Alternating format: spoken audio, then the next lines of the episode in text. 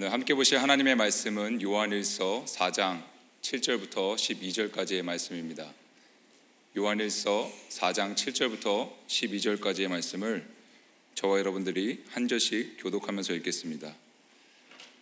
요한일서 4장 7절부터 12절까지인데요. 다 찾으신 줄 알고 제가 먼저 7절 읽겠습니다.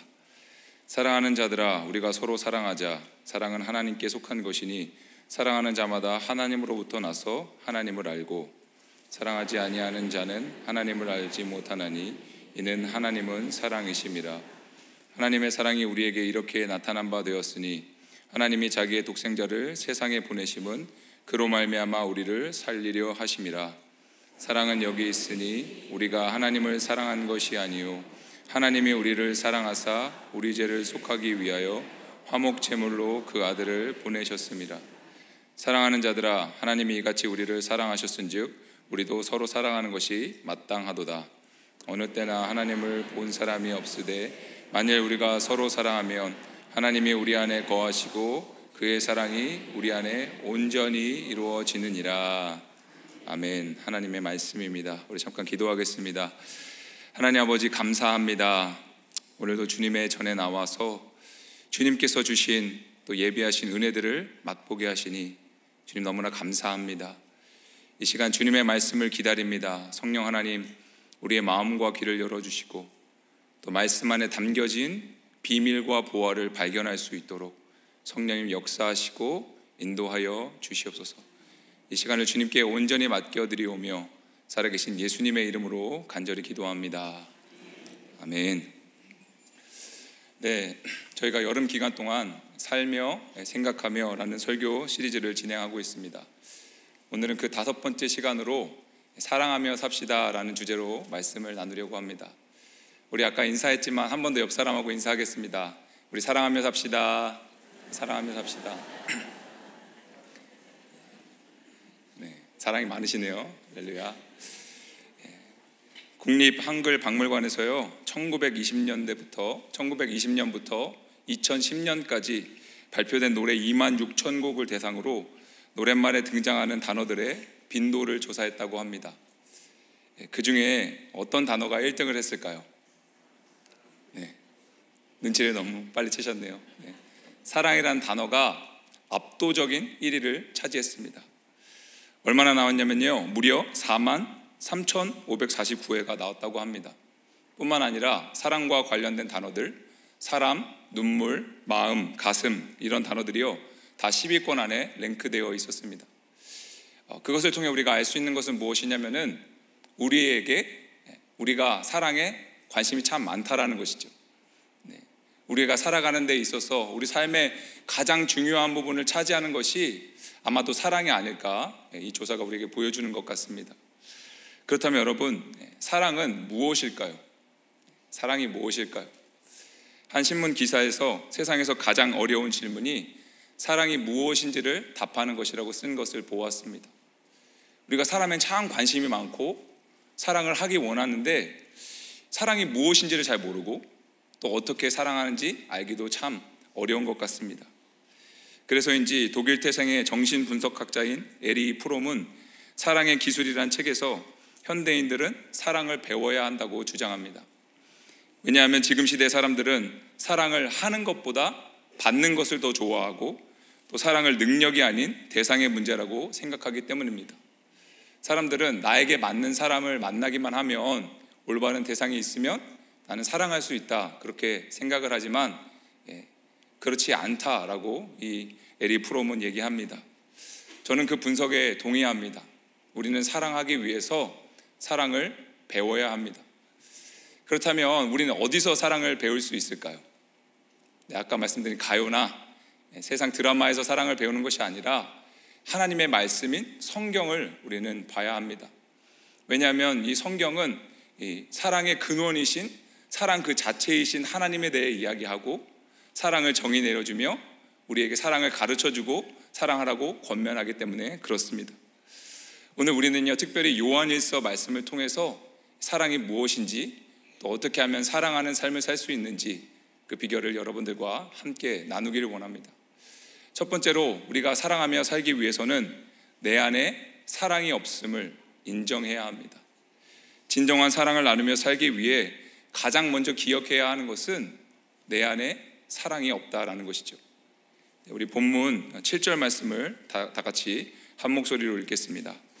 사랑하는 자들아 우리가 서로 사랑하자 사랑은 하나님께 속한 것이니 사랑하는 자마다 하나님으로부터 나서 하나님을 알고 네. 여러분 요한 사도의 별명이 뭔지 아십니까? 네, 사랑의 사도입니다. 그래서 그 별명답게 성도들을 부를 때도 그냥 부르지 않고 어떻게 부르죠? 사랑하는 자들아 이렇게 불러요. 그 안에 얼마나 하나님의 사랑으로 충만해 있는지를 보여주는 표현이죠. 그런데 어, 이 요한 사도는 서로 사랑할 것을 권면하면서 어떤 말을 하냐면 사랑은 하나님께만 속했다라는 말을 합니다. 여러분 이게 무슨 말일까요? 참된 사랑은 우리 안에서 나오는 것이 아니라 하나님으로부터 나온다라는 것을 말해주는 것이죠. 예전에 우리 김용우 담임 목사님께서 이 본문을 가지고 어, 설교하시면서 이렇게 풀어주셨습니다. We are not manufacturers of love, but the distributors. 우리는 사랑을 만들어내는 제조자가 아니라 사랑을 나누는 유통자입니다. 네. 너무나 멋진 표현이죠. 네. 그런데 이것을 다른 말로 하면요. 우리에게는 사랑을 만들어낼 능력이 없다라는 것입니다. 우리는 받은 것을 전할 수는 있지만 우리 스스로 사랑을 만들어낼 수는 없어요. 그런데 아마 여기 계신 분들 중에서 이 말씀에 동의하지 못하는 분들도 계실 겁니다. 아니 그래도 나도 우리도 나름대로 사랑을 하면서 살아왔고 또 사랑하려고 노력하고 있는데 사랑이 없다는 게 무슨 말입니까? 그리고 우리 주변에 보면은 부부들 중에 서로 믿지 않아도 잘 믿는 잘 살고 사랑하는 사람들이 있는데 그건 어떻게 되는 건가요? 그렇게 말씀할 수 있습니다. 그런데 성경은요, 예, 사랑은 하나님께만 속해 있다라고 분명하게 이야기합니다. 왜 그럴까요? 우리가 하는 사랑과 하나님의 사랑이 본질적으로 근원적으로 다르다는 것입니다. 여러분, 우리의 사랑은 어떤 사랑입니까? 사전을 찾아보니까 예, 어떤 사람이나 존재를 몹시 아끼고 귀중히 여기는 마음을 사랑이라고 정의합니다. 우리는 어떤 사람, 뭐 배우자나 친구를 정말 좋아하거나 사랑하거나 어떤 물건을 어떤 운동이나 내 취미를 좋아하고 아끼고 소중히 여길 수 있습니다. 그런 의미에서 우리는 사랑을 합니다. 그런데 우리의 사랑은요, 상황과 환경에 영향을 많이 받죠. 그리고 쉽게 변합니다. 우리의 사랑은요, 뜨겁게 막 타올랐다가도 너무 좋았다가도 금방 식어버리는 게 우리의 사랑입니다. 그래서 한 시인은 이렇게 말합니다. 때로는 당신 생각에 잠 못 이룬 적도 있었지. 기울어가는 둥근 달을 보며 타는 가슴 남몰래 달랬지. 사랑 사랑 누가 말했나? 향기로운 꽃보다 진하다고. 사랑 사랑 그 누가 말했나? 예. 어떤 시인인지 다 아시죠? 네. 난궁옥분이라는 예, 시인이 부른 노래입니다. 여러분도 한때는 이렇게 뜨겁게 사랑해 본 기억이 있으실 겁니다. 정말 누구보다 너무 뜨겁게 사랑하고 잠 못 이루는 그런 밤들이 있으셨을 거예요. 그런데 그 사랑이 지금도 계속 지속되고 계십니까? 우리의 마음은 수시로 바뀌고 시간이 지나면 변하게 됩니다. 우리가 가장 사랑한다고 자부하는 가족들이나 친구들조차도요, 나를 불편하게 하고 힘들게 하면 그 마음이 변하는 것이 우리의 사랑입니다. 그런데 오늘 본문에서 말하는 사랑은요, 아가페 사랑, 변치 않는 사랑을 말합니다. 그런 의미에서 우리는 진정한 사랑이 우리에게 없다는 것을 인정할 수밖에 없는 것이죠. C.S. 루이스는요, 인간의 사랑과 하나님의 사랑을 이렇게 비유합니다. 인간의 사랑은 필요의 사랑이다. 내가 필요할 때 사람을 찾고 잘해주고 선을 베푸는 나 중심적인 사랑. 근데 하나님의 사랑은 어떤 사람이냐? 선물의 사랑이라는 거. 주고 또 주고 또 베풀고 또 나눠주는 아무 조건 없는 그 사랑이 바로 하나님의 사랑이라는 것이죠. 여러분, 우리의 사랑과 하나님의 사랑은 너무나도 다릅니다.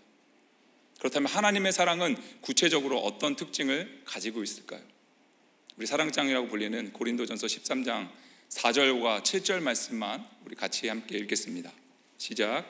사랑은 오래 참고 사랑은 온유하며 시기하지 아니하며 사랑은 자랑하지 아니하며 교만하지 아니하며 모든 것을 참으며 모든 것을 믿으며 모든 것을 바라며 모든 것을 견디느니라. 여러분 이것이 하나님의 사랑입니다. 하나님의 사랑은요 온유하며 시기하지 아니, 하지 아니하며 자기 유익을 구하지 않고 모든 것을 참고 견디는 사랑이에요. 여러분 이 고린도전서 13장에 나오는 사랑과 여러분들의 사랑을 한번 비교해 보십시오. 어떤 차이가 있을까요? 저는 첫 번째부터 벌써 걸리더라고요. 사랑은 오래 참는 것인데 오래 참지를 못합니다. 온유한 것인데요. 조금만 나를 불편하게 해도 심기가 편하지 않습니다. 오래 참는 것인데 오래 참지를 못하는 거예요. 여러분은 어떠신가요? 여러분은 진정으로 사랑하고 계십니까? 저는 자녀를 키우면서 사랑에 대해서 많이 배우게 되는 것 같습니다. 여기 자, 아, 자녀를, 자녀를 가지신 분들이 계시지만 처음 아이가 태어났을 때 얼마나 예쁩니까? 정말 눈에 넣어도 안 아플 것 같다는 말을 실감할 정도로 너무 예쁘고 몸은 피곤하고 힘든데 하루하루 너무너무 행복했습니다. 그런데 그 아이가 어느덧 자라서 예, 말대꾸라는 것을 하기 시작합니다. 말을 대답하는데 얼마나 논리적으로 잘 대답을 하는지 예, 제가 당하지 못할 정도로 그렇게 합니다. 또 아이들이 어, 사고를 치죠. 그리고 여러 가지 문제들을 일으킵니다. 하루에도 몇 번씩 부모의 마음을 들었다 놨다 하는 일들이 많이 일어납니다. 근데 저만 그런 게 아니더라고요. 주변에 젊은 부부들을 만나서 얘기를 해보면요. 어, 자녀들 때문에 힘들어하는 사람들이 참 너무나도 많습니다. 어린 아이를 키우면서 육체, 육체적으로, 정서적으로, 영적으로 한계를 느끼는 거예요. 나는 정말 아이를 정말 잘해주고 싶고 사랑해주고 싶은데 그게 마음처럼 잘 안 되는 겁니다. 그러다 보니까 오히려 더 아이들에게 화를 내고 분노하며 때로는 괴물처럼 변해버리는 자기의 모습을 보면서 좌절하고 낙심하는 그런 부부들을 많이 보았습니다. 이것이 비단 젊은 부부들만의 이야기일까요? 제가 신방을 다녀보면요. 나이 든 자녀들도 속을 썩이더라고요. 어떤 자녀들은 독립할 나이가 됐는데 경제적인 독립을 하지 않아서 결혼을 하지 않겠다고 선언을 해서 교회에 나가지 않고 하나님을 믿지 않겠다고 말해서 부모님들의 마음에 못을 박습니다. 여러분들의 배우자는 어떻습니까? 남편과 아내는 가장 가깝고 사랑해야 될 관계인데 어떨 때 보면 가장 멀고 불편한 관계가 될 수도 있습니다. 또 음, 그런 분들이 또 어, 우리 싱글들도 그렇게 다르지 않을 것입니다. 우리 싱글들도 직장에 다니면서 동료들이나 또 보스들이 자기를 괴롭히면 그 사람을 사랑하기가 너무나도 어렵습니다. 내 회사나 병원에 찾아오는 그 손님들이나 환자들이 나를 너무나도 불쾌하게 하고 힘들게 할 때가 있어요. 그런 사람들을 사랑하는 것은 어떻게 보면 불가능한 일처럼 보이는 겁니다. 그런데 하나님께서는 성경은 우리에게 사랑하라고 말씀하시죠. 아니, 사랑할 수 없는데 사랑하라니 도대체 어떻게 해야 되는 걸까요? 그 시작은요, 내 안에 사랑이 없음을 인정하는 것입니다. 여러분, 지금까지 여러분들이 사랑해왔던 모습을 잘 생각해 보십시오. 내 안에 있는 사랑, 내 사랑으로 누군가를 사랑하려고 애쓰고 노력하다가 얼마나 많은 실망을 했습니까? 내 힘으로 사랑하려다가 나에게도 실망하고 사랑하기를 아예 포기해 버리는 것이죠. 여러분 아까도 말씀드렸지만 우리의 사랑은요 너무나 쉽게 변하고 상황과 환경에 영향을 받아요. 나 중심적인 이기적인 사랑일 때가 너무나도 많습니다. 그런데 여러분 괜찮습니다. 우리 하나님께서는요 우리의 사랑 없음을 이미 알고 계십니다. 우리의 사랑이 얼마나 나약하고 미약한지를 주님께서는 이미 알고 계세요. 그래서 기다리고 계십니다. 너희 사랑으로 지금까지 사랑하려고 많이 노력해봤지? 근데 잘 안 됐지. 그러니까 나에게 오렴. 나에게 와서 진정한 사랑을 배우고 진정한 사랑을 경험하고 그 사랑을 받으렴. 주님께서 말씀하시는 것입니다. 우리가 주님을 찾고요. 그분의 도움을 구할 때 놀랍게도 사랑이 시작될 것입니다. 왜냐하면 우리의 사랑이 끝나고 하나님의 사랑이 시작되기 때문입니다. 여러분, 오늘도 주님 앞에 나아가 내 안에 사랑이 없음을 인정하고 고백하시는 우리 귀한 우리 모든 성도님들 되시기를 주님의 이름으로 간절히 축복합니다. 두 번째로 우리가 사랑하며 살기 위해서는요. 날마다 십자가 사랑으로 체험받아야 합니다. 날마다 십자가 앞으로 나아가서 그 사랑으로 체험받는 것이 사랑하며 사는 삶의 비결입니다. 우리 본문 9절의 말씀 우리 한 목소리로 같이 읽겠습니다. 시작. 하나님의 사랑이 우리에게 이렇게 나타난 바 되었으니 하나님이 자기의 독생자를 세상에 보내심은 그로 말미암아 우리를 살리려 하심이라. 아멘. 이 말씀을 보면요. 하나님 하나님의 사랑이 우리에게 나타났다라고 말합니다. 여러분 사랑이 어떻게 나타났습니까? 그분의 하나밖에 없는 아들을 세상에 보내 주신 것이죠. 그런데 이 10절의 이 9절의 말씀을 어디서 많이 본 것 같습니다. 예, 똑같이 요한이 썼던 요한복음 3장 16절이 어, 이 말과 짝을 이루는 구절인데 우리 요한복음 3장 16절도 같이 읽겠습니다. 하나님이 세상을 이처럼 사랑하사 독생자를 주셨으니 이는 그를 믿는 자마다 멸망하지 않고 영생을 얻게 하려 하심이라. 아멘. 여기 두 본문에 공통적으로 나오는 단어가 있습니다. 그게 무엇이죠? 독생자라는 단어예요. NIV 성경에서는 only son 이렇게 번역합니다. 유일하고 하나밖에 없는 아들. 근데 여기 교회 오래 교회 생활 오래 하신 분들은 이 단, 이 단어를 하도 많이 들어서 아무 감흥이 없으실 거예요. 독생자라는 단어를 뭐 매번 교회 올 때마다 들으니까요. 그런데 성경을 읽어보면요, 자세히 읽어보면은 그 깊은 의미를 알게 됩니다. 신약 성경에 총 이 독생자라는 단어가 아홉 번 등장하는데 그 중에 세 번이 누가복음에 사용됩니다. 누가복음 7장을 보시면 나인성 과부에게 아들이 하나 있었는데 독자였어요. 그 아들을 잃어버리고 이 나인성 과부가 울면서 탄식하면서 주님을 찾아갑니다. 누가복음 8장을 보면요 야이로의 딸이 나오죠. 이 야이로의 딸도 아주 귀한 외동딸이었습니다. 그런데 이 딸이 죽어가고 있는 겁니다. 그래서 그 야이로가요 미친 사람처럼 주님을 찾아가서 도와달라고 요청하는 장면이 나와요. 누가복음 9장을 보시면요 귀신 들린 아들을 둔 그 아버지가 나옵니다. 이 귀신 들려서 도저히 감당이 안 되는 이 아들을 두고 아버지는 절박한 마음으로 주님 앞에 찾아가서 울부짖습니다. 예수님, 이 아이 좀 살려주세요. 도와주세요. 여러분, 이것이 자기의 하나밖에 없는 자녀를 살리기 위한 아버지의 마음이에요. 여러분, 하나님이라고 해서 당연하게 그 독생자를 보내주신 것이 아니라는 것입니다. 그분도 우리처럼 찢어지는 아픔과 그 너무나 상한 그 울부짖는 심정으로 그 아들을 우리에게 보내주신 거예요. 왜냐하면 우리를 너무나 사랑하셨어. 그분도 똑같은 고통과 절박함을 느끼셨습니다. 요한은 그 사랑을요, 조금 더 구체적으로 10절에서 이야기해 줍니다. 10절 말씀 같이 읽겠습니다. 사랑은 여기 있으니 우리가 하나님을 사랑하는 것이 아니요 하나님이 우리를 사랑하사 우리 죄를 속하기 위하여 화목 제물로 그 아들을 보내셨습니다. 이 구절을 원문으로 보면은 구조가 어떻게 되어 있냐면요. This is love. 여기 사랑이 있다.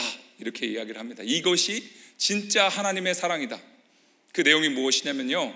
하나님이 우리를 사랑하셔서 예, 우리를 먼저 사랑하셨다는 거예요. 우리가 먼저 하나님을 사랑하는 것이 아니라 하나님이 우리를 먼저 사랑하셨다. 그럼 별로 예, 놀랍지 않으시죠? 예, 놀라셨어요? 할렐루야. 예. 우리가 어떤 상태였는지를 안다면 우리는 놀랄 수밖에 없어요. 우리가 어땠을 때 하나님이 우리를 사랑했는지 정확하게 안다면 우리는 하나님의 사랑에 감사하고 감동할 수밖에 없는 것입니다. 로마서 5장 8절과 10절 말씀을 같이 보겠습니다. 같이 읽습니다. 우리가 아직 죄인 되었을 때에 그리스도께서 우리를 위하여 죽으심으로 하나님께서 우리에 대한 자기의 사랑을 확증하셨느니라. 곧 우리가 원수 되었을 때에 그의 아들의 죽으심으로 말미암아 하나님과 화목하게 되었은즉 화목하게 된 자로서는 더욱 그의 살아나심으로 말미암아 구원을 받을 것이니라. 아멘. 여기 두 구절에서 보여주시죠. 하나님은 우리가 죄인 되었을 때, 하나님과 원수 되었을 때 우리를 먼저 사랑하신 것입니다. 그럼 우리가 사랑스럽고요.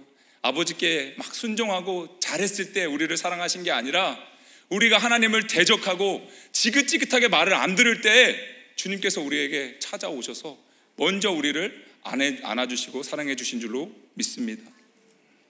여러분, 인간은요, 본질적으로 하나님을 사랑하지 않습니다. 왜냐하면 우리는 타락했기 때문에 우리는 본성적으로요, 하나님과 반대되는 진노의 자녀들이고 하나님과의 원수들이었습니다. 그런데 그것을 다 알면서도 하나님은 우리를 먼저 찾아오셔서 사랑해 주셨어요. 뿐만 아니라 우리를 위해서 그 깨어진 관계를 회복하기 위해서 화목 제물로 그 유일한 아들을 우리에게 보내 주신 것입니다. 여러분 화목 제물이라는 표현은요 관계를 회복시키고 화해하기 위해서 드리는 제물을 뜻합니다. 하나님은 공의의 하나님이시잖아요. 그래서 죄는 용납하실 수 없어요. 반드시 죄에 대한 값을 치르셔야 했습니다. 그런데 우리를 너무나 사랑하시는 거예요. 우리를 사랑해서 자기의 백성들을 자녀들을 어떻게든 구해주고 싶은데 방법이 없나 막 찾으신 것이죠. 그래서 찾으신 방법이 무엇이냐? 자기 아들을 대신 보내서 그 값을 치르게 하신 겁니다. 그래서 그 하나밖에 없는 아들 예수님이 십자가에서 처참하게 죽으심으로써 우리의 죄를 씻어주시고 죄값을 치러주신 것이죠. 베드로 사도는요 그것을 이렇게 말합니다. 베드로전서 3장 18절입니다. 그리스도께서 단번에 죄를 위하여 죽으사 의인으로서 불의한 자를 대신하셨으니 이는 우리를 하나님 앞으로 인도하려 하심이라. 여러분 의인이신 예수님께서 우리 대신 죽으심으로 우리의 모든 죄악을 담당하셨습니다. 그래서 우리가 하나님 아버지께 담대하게 나갈 수 있게 된 것이에요. 여러분 이것이 복음이고 하나님의 사랑인 줄로 믿습니다. 하나님의 그 다함 없는 그 한량 없는 사랑 때문에 그 십자가로 우리의 모든 죄값을 치러 주셨기 때문에 우리가 뻔뻔하게 아니 담대하게 주님 앞에 나갈 수 있는 거예요. 그리고 그 십자가를 통해서 하나님의 사랑을 날마다 깨닫고 공급받을 수 있게 되었다는 것이죠. 사랑하는 여러분, 여러분은 얼마나 자주 예수님의 십자가 사랑을 묵상하고 계십니까? 하루에 단 한 번이라도 그 사랑을 정말 마음으로 생각해 본 적이 있으신가요? 여러분, 새벽 기도에 나와도 저도 그렇습니다. 내 기도하느라고 바빠서 하나님의 사랑을 제대로 한번 생각해 보지 못하고 돌아갑니다.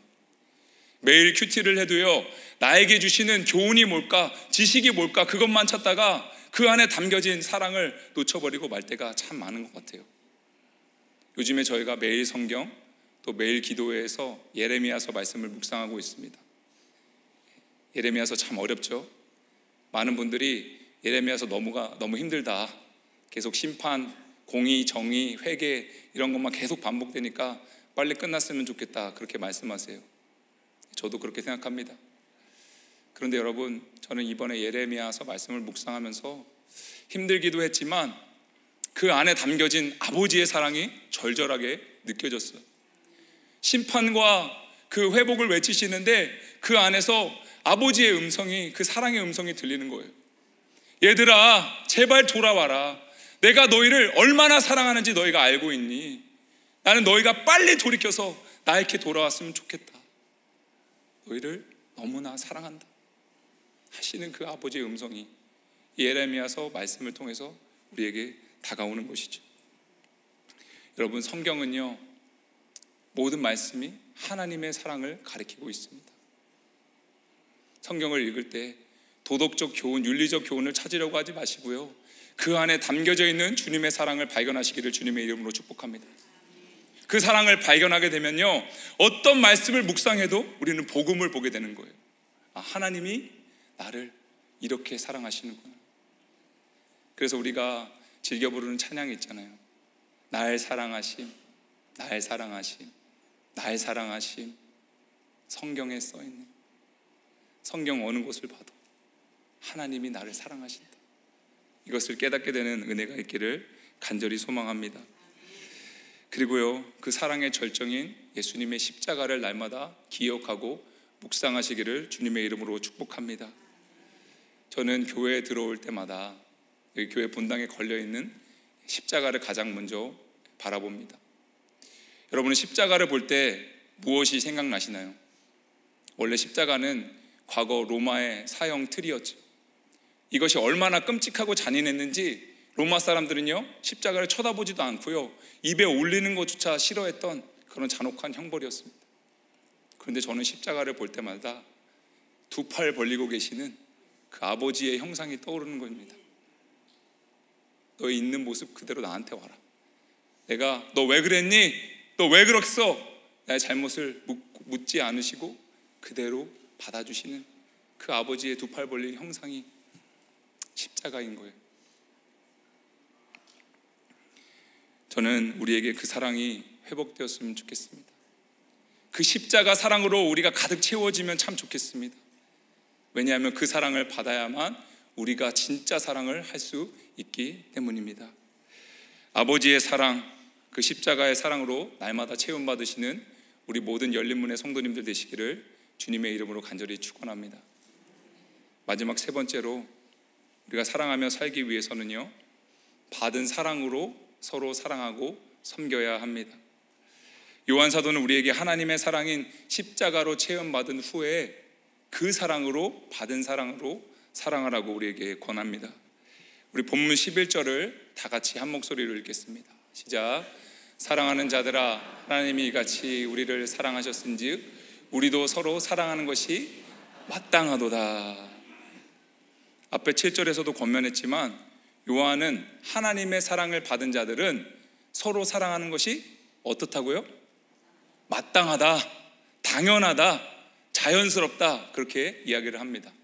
왜냐하면 사랑의 근원이신 하나님이 우리의 아버지가 되셨기 때문에 우리가 그 아버지를 통해서 사랑을 공급받기 때문에 사랑할 수 있게 된 것이죠. 우리가 9절과 10절에서 그 하나님의 그 놀라운 사랑을 보았잖아요. 아들을 내어 주시기까지 우리를 사랑하시는 그 사랑에 대해서 설명을 하고 근데 여호와는 거기서 끝나지 않고 이 11절에서 적극적으로 사랑하라라는 명령을 주시는 겁니다. 마틴 로이드 존스 목사님은 이 구절을 설명하시면서 기독교 복음은 단지 묵상하기 위한 진리만은 아니라고 말합니다. 예, 복음은 묵상의 대상이기도 하지만 생명으로 제공된 것이요 살아가야 할 삶이라는 것이죠. 여러분 우리 많은 경우 십자가 사랑을 깨닫고 지식적으로 알고 감탄합니다. 아, 하나님이 정말 이렇게 나를 사랑하셨구나. 그래서 교회에 와서 감동받고 은혜 받아요. 근데 거기서 끝날 때가 많다라는 것이죠. 그런데 로이드 존스 목사님 뭐라고 말합니까? 묵상만 하지 말고 그것을 여러분들의 삶으로 살아내십시오. 그것이 진짜 믿음입니다. 이렇게 얘기하는 거예요. 그럼 여러분 하나님의 사랑 많이 받으셨죠? 그 사랑을 나누고 실천하시기를 주님의 이름으로 축복합니다. 요한은 7절 8절에서 이렇게 말합니다.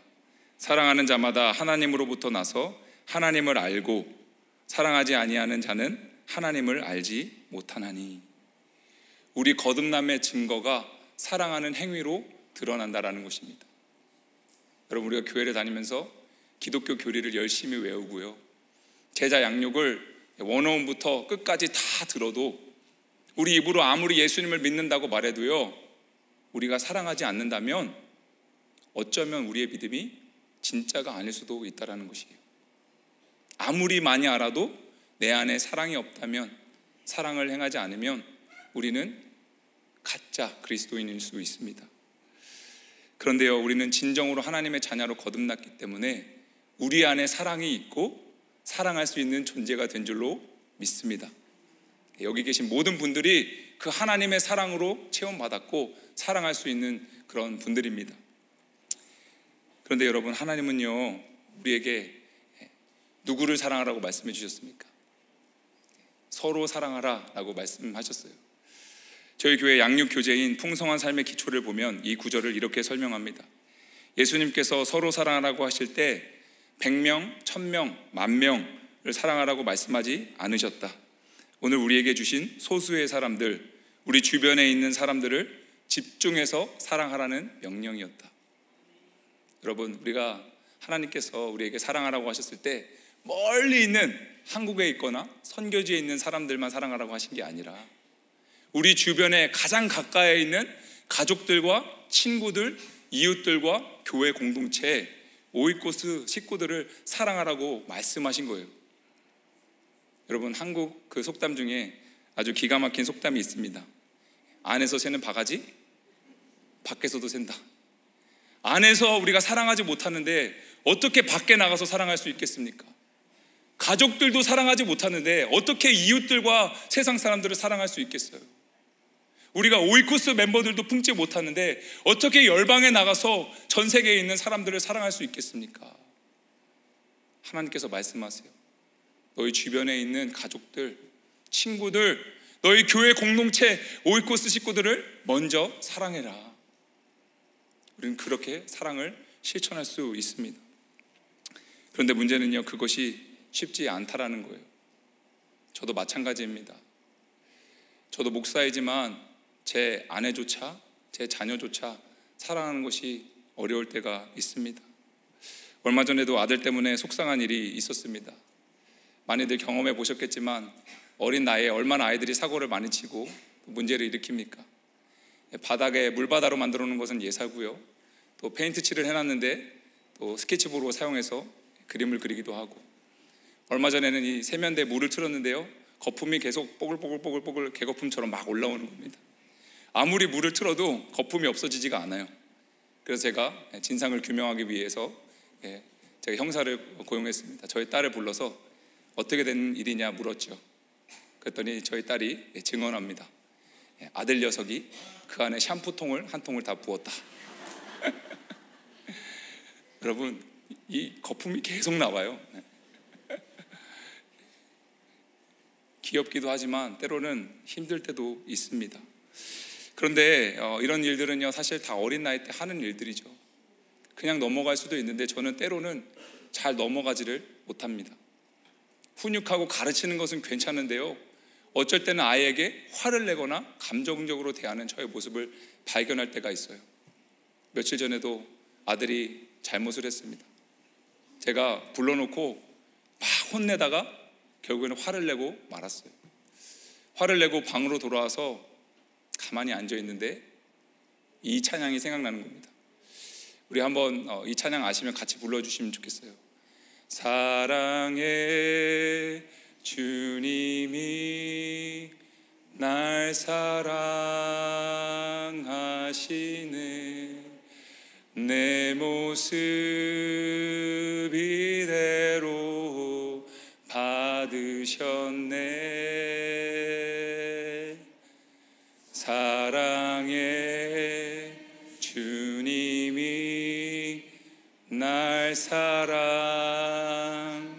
사랑하듯이 나도 널 사랑하며 섬기리. 얼마나 부끄럽든지 하나님은 내 모습 그대로 허물 많은 모습 그대로 받아주시고 용납해 주셨는데 저는 그 아이의 작은 허물조차도 용납해 주지 못하는 것입니다. 그것이 저의 사랑이더라고요.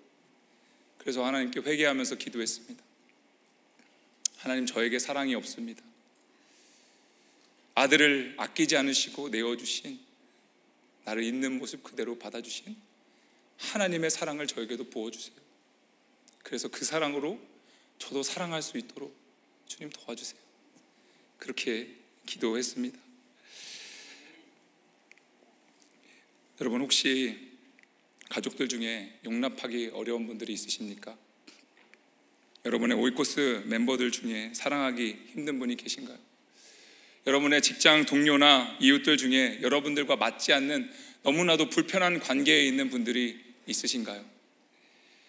우리의 힘으로 사랑할 수 없고 용납할 수 없습니다. 하지만 주님께서 위로부터 우리에게 사랑을 부어주시면 그 사랑으로 우린 사랑할 수 있는 줄로 믿습니다. 우리가 정말 서로 사랑하기 시작할 때 어떤 일이 일어날까요? 12절 말씀 우리가 한, 한 목소리로 같이 읽겠습니다. 어느 때나 하나님을 본 사람이 없으되 만일 우리가 우리 그 안에서 우리 안에서 온전히 이루어지느니라. 아멘. 지금까지 아무도 하나님의 사랑을 예, 본 사람이 없다고 말합니다. 그런데 하나님의 사랑을 보여줄 수 있는 방법이 있다라는 거예요. 그것이 무엇이냐면은 우리가 서로 사랑하고 하나 되고 연합될 때 하나님이 나타나시고 하나님의 임재와 살아계심을 온 열방에 보일 수 있다라는 것입니다. 여러분 하나님은 눈에 안 보이시잖아요. 그죠? 여러분들도 하나님 지금 보이시진 않죠? 근데 하나님의 사랑을 느낄 수 있습니다. 어떻게요? 여기 모인 공동체가 우리 교회가 서로 사랑하고 아껴주고 하나가 됨으로써 아 하나님이 여기 계시는구나 느낄 수 있습니다. 여러분 그거 느끼고 계시죠? 하나님이 우리 가운데 계십니다. 여러분 초대교회가 어떻게 성장했을까요? 물론 우리 사도들이 정말 열심히 다니면서 복음을 증거해서 성장을 했을 것입니다. 그런데 초대교회는요 대부분 작고 초라한 가정교회들이었습니다. 지금처럼 이렇게 큰 건물이나 화려한 시스템이 없었어요. 세련된 예배나 찬양도 없었습니다. 그런데 뭘 보고 사람들이 교회로 몰려들었을까요? 서로 사랑하는 모습을 보고 사람들이 복음에 관심을 갖게 된 것입니다. 세상에서 보면 맨날 싸우고 다투고 미워하는데 저기에 그 작은 공동체를 보니까 가진 것도 없는 별것도 아닌 사람들이 모여서 저렇게 서로 아끼고 사랑하는 모습을 보면서 와, 저 사람들은 다르구나. 저기엔 뭔가 다른 게 있구나. 우리가 저기에 들어가면 우리도 그 사랑을 느끼지 않을까? 그런 마음 때문에 공동체에 들어와서 복음을 듣게 된 것입니다. 여러분, 사랑이 얼마나 파워가 있는지 여러분들도 잘 아실 것입니다. 세상은 우리가 사랑하는 모습을 통해서 하나님을 보게 될 것입니다. 우리도 그런 사랑의 공동체를 만들어가면 참 좋겠습니다. 우리 열린문 교회 하면요 건강한 교회라고 소문이 났습니다. 담임 목사님 말씀이 너무 좋다라는 소문이 나 있고요. 선교를 너무 열심히 한다는 소문이 나 있어요. 저는 거기다 하나를 더 덧붙이면 참 좋겠습니다. 열린문 교회 하면 사랑이 흘러 넘치는 교회다. 그 교회 가면 사랑받지 못하는 사람도 사랑스럽지 않은 사람들도 사랑받을 수 있고 사랑을 나눌 수 있는 그런 공동체다. 그럼 우리가 그런 사랑의 공동체를 함께 만들어가면 어떨까요? 하나님이 주신 사랑으로 우리는 그렇게 할 수 있을 줄로 믿습니다. 프랜시스 셰퍼 박사는 말했습니다. 교회가 서로 사랑하는 모습이 최고의 변증이다. 여러분 우리는요 우리의 믿음과 기독교 신앙을 변호하기 위해서 열심히 공부하고 또 논리적으로 설명하려고 합니다. 근데 이 프랜시스 셰퍼 박사님이 많이 공부해 보셨는데 최고의 변증이 무엇이냐면은 서로 사랑하는 모습이에요. 우리가 사랑하면 사람들이 아, 저들이 믿는 복음이 진짜구나라는 것을 알게 되는 것입니다. 예수님께서도 이렇게 말씀하셨어요. 요한복음 13장에서 너희가 서로 사랑하면 이로써 모든 사람이 너희가 내 제자인 줄 알리라. 서로 사랑으로 사랑하고 섬김으로써 세상에 하나님을 보여주는 우리 열린문 공동체가 되기를 간절히 소망합니다. 말씀을 정리하겠습니다. 하나님은 우리가 서로 사랑하며 살기를 원하십니다. 왜냐하면 우리가 그분의 자녀이기 때문에 하나님을 닮았기 때문에 사랑이신 그 하나님을 닮아 우리도 사랑하기를 원하시는 것이죠. 여러분, 정말 사랑하며 살기를 원하십니까? 그렇다면 먼저 내 안에 사랑이 없음을 인정하고 십자가 앞으로 나아가시기를 바랍니다. 십자가에 나가서 그 한없는 하나님의 사랑을 충분히 경험하시고 공급받으시고 그 사랑으로 서로 사랑하고 섬기시기를 주님의 이름으로 축복합니다. 우리가 받은 사랑으로 사랑하고 섬길 때에 세상은 하나님을 보게 될 것입니다. 주님의 사랑으로 사랑하는 귀하고 복된 우리 모든 열린문의 성도님들 되시기를 주님의 이름으로 간절히 축원합니다. 우리 함께 기도하겠습니다.